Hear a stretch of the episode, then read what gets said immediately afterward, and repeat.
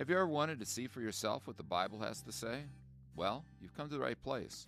Join me, Pastor Tom Marcis, and Vicar Aidan Moon as we explore the Bible from Genesis to Revelation and provide you some landmarks and guideposts along the way. Welcome to Trek Through the Scriptures.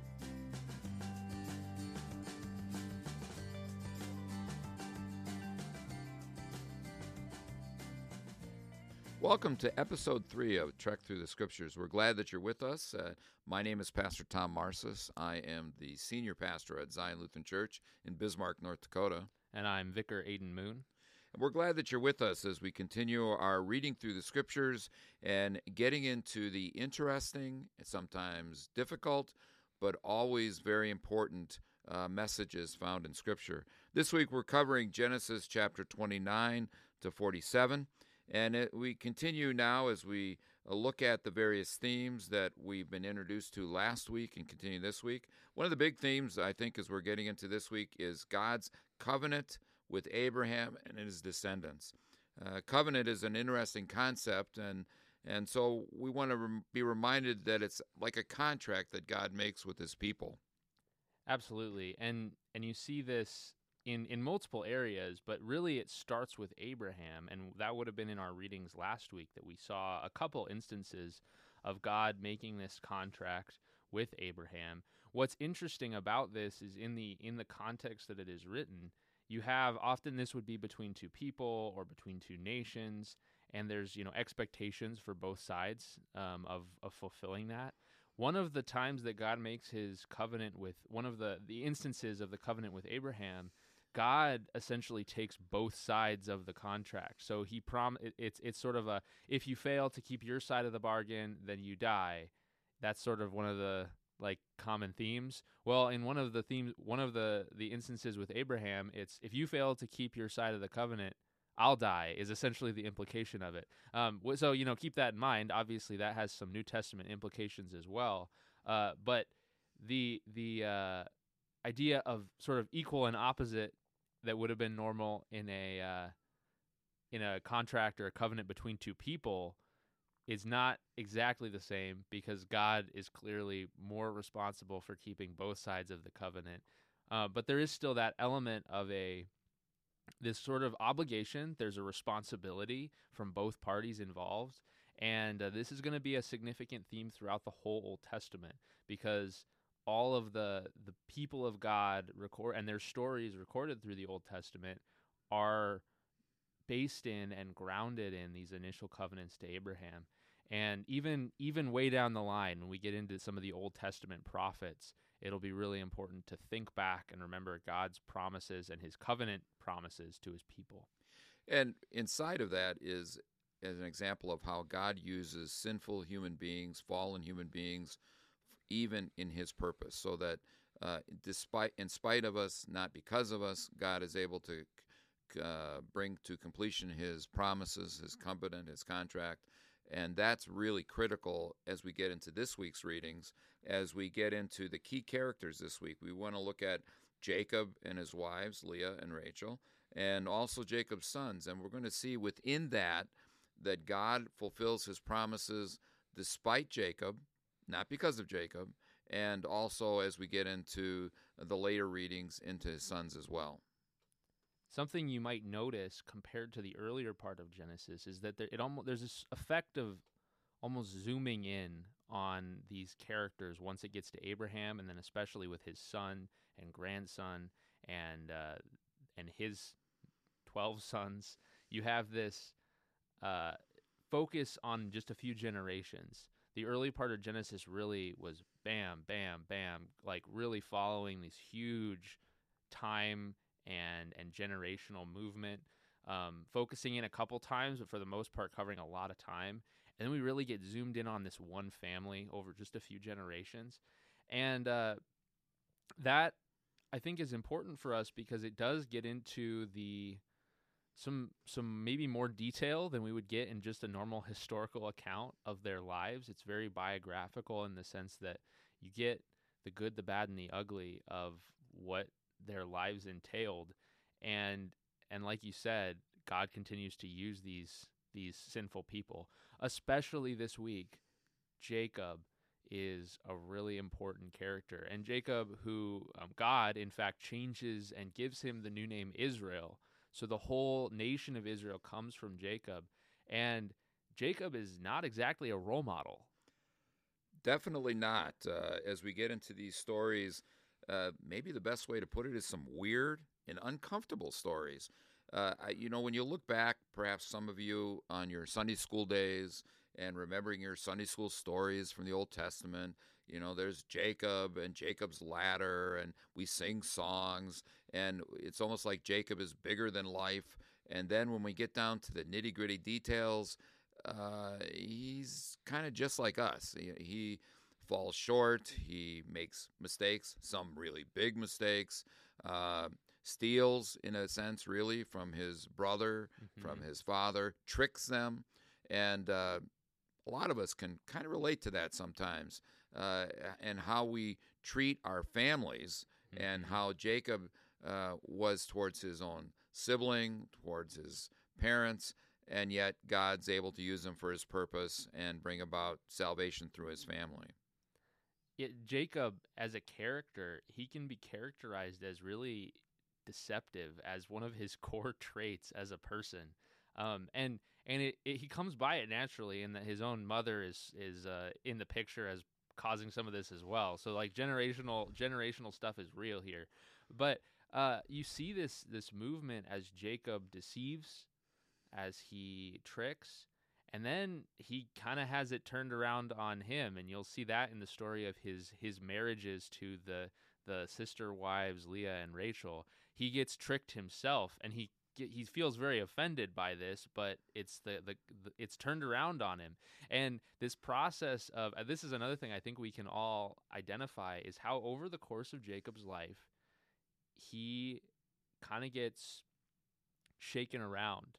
He he he starts as this deceiver trying to manipulate things for his own benefit and he ends up um, through this sort of wrestling back and forth he ends up at this point where he does have to throw himself at the mercy of another and uh, he's he's brought from a point of controlling deception to to his knees to be humble and uh, a little bit more receptive to what God is doing. And ultimately, that's when he receives that name, Israel, and that continuation of the promise. So it's it's not like it's a story without uh, growth. Jacob clearly does grow from the experience, but it's not a growth in some kind of uh, superhuman kind of way, but a very human story of being kind of feeling like you're tossed around by God a little bit. Well, and what that shows is how God shapes us in and through our own weaknesses and how Jacob does show growth from the deceiver of his father receiving the blessing, uh, himself being deceived later uh, by his uncle, uh, who he for uh, his wives, uh, but yet how God uses those to shape him and grow him in his faith life um, as as a man of faith, and using that and how he himself will uh, demonstrate that faith later in life and showing that uh, God really is the one in control. And and let's face it, as you read through this section, there's some things that are very uncomfortable. Uh, uncomfortable in how family treats one another, uncomfortable with the fact that, uh, in spite of God's plan for one man and one woman, ultimately he has two wives. Mm-hmm. And again, that's getting into the cultural understanding of the day uh, and reading it with an understanding of the time period it was written, the who, what, where, when, and how, so to speak, and not trying to uh, totally dismiss Jacob offhand. Well, he's got two wives, so we got a problem there. Obviously, it's a concern. Uh, obviously, it would not necessarily ultimately be a part of God's plan, and yet, even in his weakness, uh, God is able to then use him for his purpose. And you see how it impacts him later in the relationship between his sons, uh, and and how his the wives compete against each other, mm-hmm. and how that impacts one sibling to the next sibling. Uh, it just shows you how following God's plan, not our plan or our impatience, uh, does make a difference. some some words that I think are helpful for us, especially reading the Old Testament, is descriptive versus prescriptive. Um, descriptive, as in you're describing events as they happened, versus prescriptive as a model for how you should live your life. And I'd say a good majority of these stories are descriptive. They're not intending to lay out some sort of, uh, you know, follow in Jacob's example in this, this, and this way, and this will happen to you in some sort of kind of blessing way. It's uh, it's descriptive of how God interacts with even people that have massive cultural blind spots or are um, caught up in trickery and deception. And when we get into, as you said, you mentioned Jacob's sons, you have multiple examples of that in there as well. You have these stories that really are confusing. Um, and so, as you read, take note of those places, and uh, you know maybe maybe shoot us a question or get in touch with us on our Facebook page, and maybe we can take a little bit more time to dig into some of those questions. But some of these things are cultural, some of these things are are difficult, and yet again remembering these are describing events. It's not necessarily saying all right this is how you should live your life um, especially in in certain specific accounts within genesis.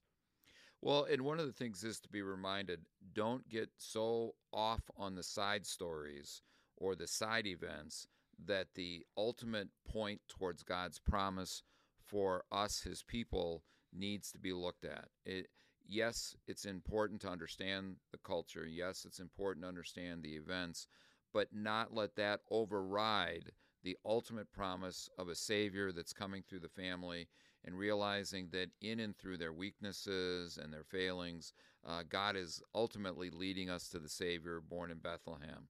And that, and that really is the, the key factor here. We want to learn and read, uh, but we, we don't want to get sidetracked and and let those side stories take us off the direction where we need to be looking. Thinking about that that promise of a deliverer can bring us it brings us very nicely into talking about specifically two of Jacob's sons. Uh, the promise of the deliverer ends up being carried out through Judah. Uh, that's a name that will be will be following down the line because Judah's descendants form one of the tribes of Israel, a very significant tribe. But the, the character who actually takes the spotlight for most of the last part of Genesis is his younger brother Joseph. And this is a really good example of something you'll see that we, we mentioned the repetition of some stories in the in, in Genesis and in the rest of the Old Testament.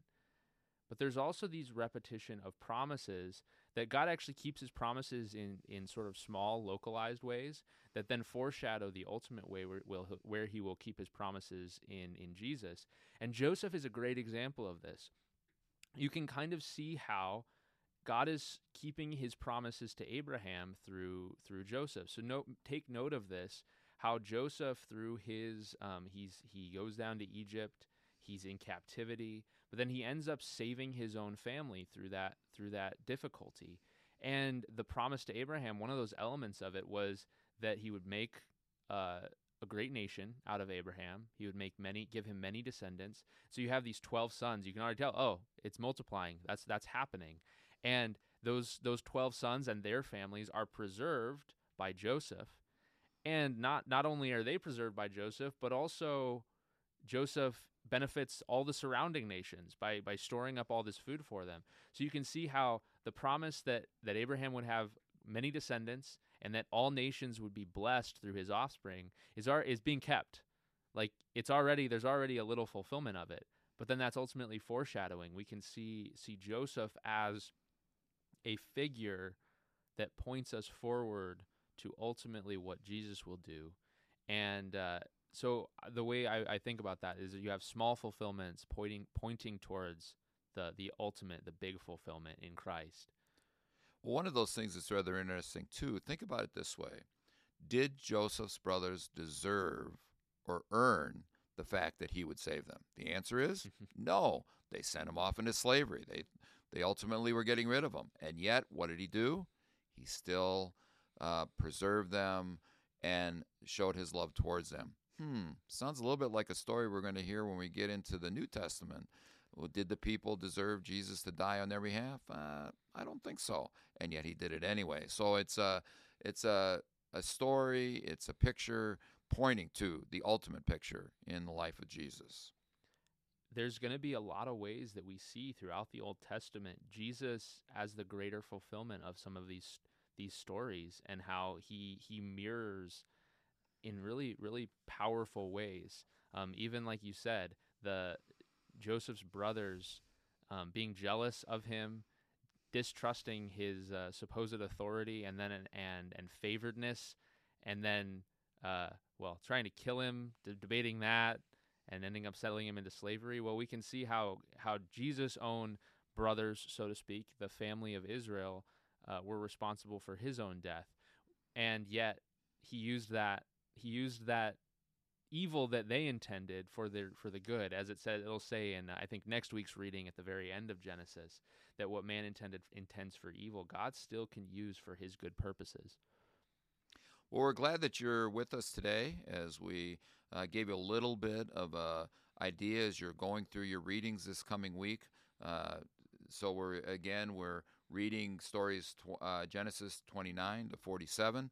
If you have any questions, uh, please uh, get a hold of us. You can get a hold of us through our website or through our Facebook page. Uh, and uh, perhaps maybe we can answer some of your questions along the way as we continue our trek through the scriptures. And we thank you for taking the time to be with us. Yeah, absolutely. Thank you. Thank you for joining us. Also, something else to take note of. One thing that we do as a congregation here at Zion is gather on Sunday mornings to discuss what we've read in the last week. And if you would like to be involved, that's something that is available uh, via Zoom.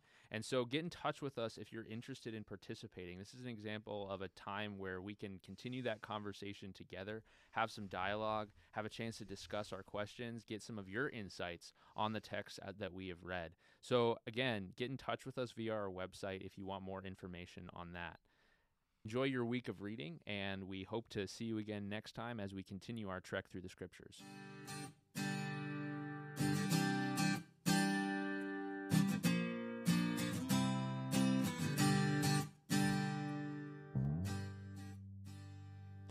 As we're reading through, there's no doubt that some questions will come to your mind. So we'll try to take a moment at the end of every episode to think back on the week, um, look at some of the questions we received. And this week we have a question related to Genesis chapter 6. Specifically, there's a, a strange little uh, pair of verses that that is often confusing and has been interpreted in a lot of different ways. And so Genesis 6 verses 1 and 2 says, When man began to multiply on the face of the land and daughters were born to them, the sons of God saw that the daughters of man were attractive, and they took as their wives any they chose. Again, this is sort of a strange text. It's sometimes been interpreted as sort of this uh, weird interaction between angels and humans. Uh, that's that's sometimes been an interpretation of it. But I think if we're looking at the context of Scripture, we can we can see this for what it is. Uh, the the children of Adam and Eve who were faithful, the the children of the promise, the ones who were looking to, with hope to the one who would crush the serpent's head, were even though they were still part of sinful human creation, they were the the sons of God, the children of God. Even Adam was is called at various points in the Scriptures a son of God. So when you think of that, you have the the faithful the faithful sons of Adam and Eve. And then you have all the other people populating the earth. So you have those who came from Cain and the other children of Adam and Eve who are populating the earth. And so this becomes about uh, intermarriage with those who are not children of the promise, who are not trusting in that ultimate promise, and it causes problems. Um, there's this it, this blending, and we see the ultimate result of it is that uh, there's not really any faithful people left on the earth. And so it does give some caution for people as they they look at the the the effect of intermarriage with those who do not share the same values and ultimate hope in the promises that it does eventually lead to decay and the uh, the line of those who trust in God is left with just one family that of Noah. And that's what we see in the narrative of the flood as you read, I, am sure that more questions will come to you. So go ahead and uh, send us those questions. You can contact us on our website or talk to us in person if you see us around and ask us those questions that are uh, pressing you that you that you have as you go. It's helpful sometimes to have a Bible you can take some notes in as you go. Underline things, write down questions you have, so that you have an easy access uh, to reference those things, and maybe then you can go back and write down some of those answers as you find them. Um, keep exploring, keep asking those questions. This is the best way for us to learn more and to grow in our faith as we continue our trek through the scriptures. So, again, thank you. Keep asking good questions, and we'll see you next week.